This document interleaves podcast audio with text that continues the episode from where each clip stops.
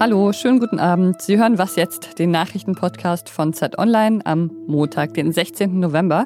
Das ist das Nachmittagsupdate. Ich bin Pia Rauschenberger und ich spreche heute über einen weiteren Corona-Impfstoff und das weltweit größte Freihandelsabkommen. Der Redaktionsschluss für diesen Podcast ist 16 Uhr. Noch ein neuer Impfstoff. Der US-Pharmakonzern Moderna hat Daten für einen ziemlich vielversprechenden Corona-Impfstoff vorgelegt. Der soll nämlich eine Wirksamkeit von 94,5 Prozent haben. Das hat Moderna heute mitgeteilt.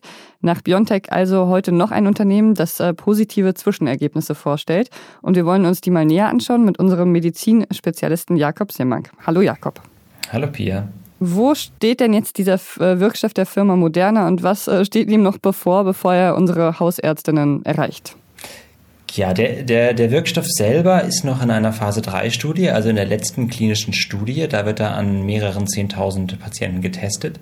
Und was wir jetzt haben, ist, ähm, sind so Interim-Ergebnisse. Das heißt, man schaut nach einer gewissen Zeit, nachdem eine gewisse Anzahl von Covid-Fällen aufgetreten sind, ob es da schon einen, den Beweis einer Effektivität gibt oder ob das schon nahe liegt und macht dann aber die Studie noch zu Ende, auch weil man einen gewissen Zeitraum die Menschen nachbeobachten möchte und schauen möchte, ob die doch möglicherweise Nebenwirkungen haben, dann wird es für diese Impfstoffe in Richtung äh, Zulassung gehen. Also einmal bei der amerikanischen Zulassungsbehörde und dann auch bei der europäischen Zulassungsbehörde. Und von dort ist es aber noch ein weiterer Schritt hin, letztlich hin zur Impfung der Menschen. Mhm. Moderna will nach eigenen Angaben bis Ende des Jahres bereit sein, im Fall einer Zulassung für rund 20 Millionen Impfdosen in die USA zu liefern.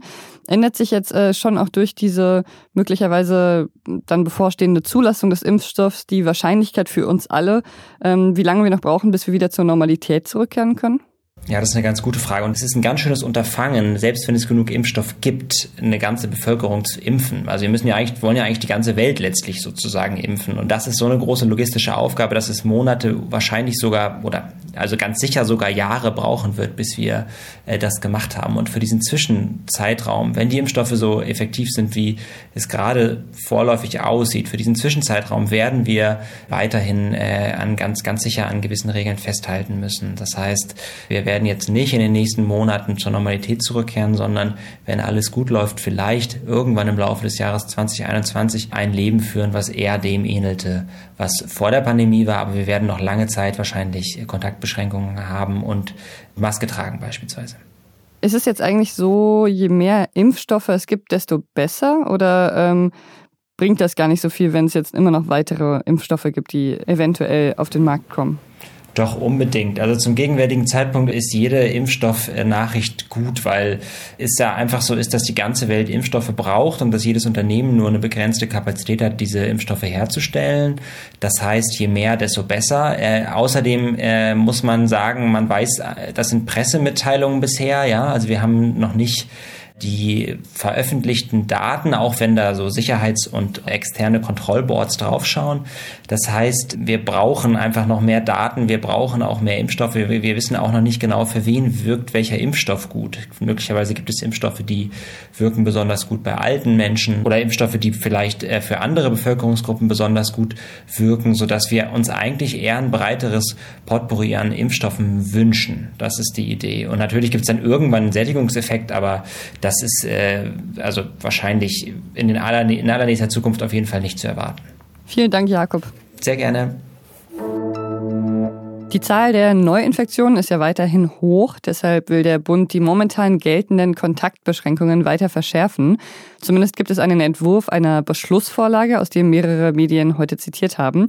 Und auf Basis dieses Entwurfs berät Bundeskanzlerin Angela Merkel heute mit den Ministerpräsidenten der Länder darüber, wie es weitergehen soll.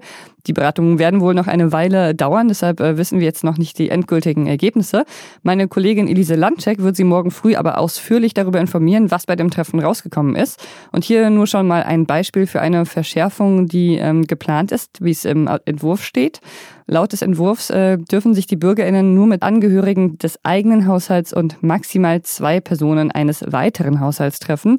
Bisher war es ja so, dass sich maximal zehn Personen aus zwei Haushalten treffen durften. Ja, und Kinder und Jugendliche sollen sich nur noch mit einem festen Freund in der Freizeit treffen. Der bayerische Ministerpräsident Markus Söder sagte dem Fernsehsender Phoenix dazu heute. Ziel ist jetzt nicht ein ständiges Auf und Ab zu haben oder sagen wir mal das Ganze bis zum Januar oder Februar einfach zu verlängern. Denn wenn wir jetzt es schaffen, mhm. mit den Maßnahmen, die wir jetzt treffen, die Zahlen entsprechend niedrig zu halten, dann glaube ich, können wir auch eine vernünftigere weitere Entwicklung haben und muss nicht alles zumachen. Mal schauen, was dann rauskommt. Wir werden es morgen im Podcast hören. Es ist das weltweit größte Freihandelsabkommen. Acht Jahre haben sie dafür verhandelt. China und 14 andere asiatisch-pazifische Staaten haben gestern das RCEP genannte Freihandelsabkommen unterzeichnet. Was bedeutet das für die beteiligten Länder und für die ganze Welt, dass jetzt das weltweit größte Freihandelsabkommen unterzeichnet wurde? Das kann ich unsere Wirtschaftsexpertin Heike Buchter fragen. Hallo Heike. Hallo.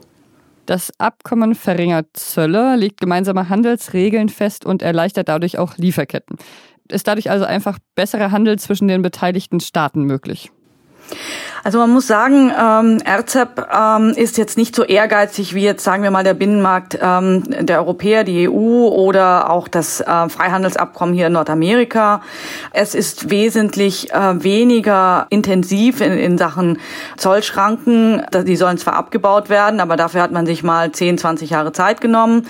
Auch andere Teile dieser Handelsbarrieren, die da abgeschafft werden sollen, sind bei weitem nicht so ehrgeizig wie, wie andere Freihandelsabkommen. Wird es also eigentlich als großer Erfolg gefeiert, vor allem von China? Und ist es dann im Endeffekt gar kein so großer Erfolg? Doch, aber man muss das vielleicht ein bisschen anders sehen. Es geht zwar sicherlich auch darum, äh, die Bedingungen für den Handel zwischen den einzelnen Ländern zu vereinheitlichen ähm, und zu erleichtern. Aber äh, um was es auch geht, ist, dass der asiatische Wirtschaftsraum zusammenfindet und sich eine äh, eigene gemeinsame Ordnung gibt in Sachen Handel. Die USA sind ja im Handelsstreit mit China nach wie vor. Nach wie vor ist ja auch Trump äh, Präsident. Was bedeutet denn jetzt dieses große Handelsabkommen für die USA? Ja, Herr Trump ist noch äh, Präsident. Dieses Handelsabkommen ist natürlich auch ähm, in gewisser Weise gegen die USA gerichtet. Die USA haben unter Barack Obama versucht, eine eigene Freihandelszone mit dem pazifischen Raum zu errichten.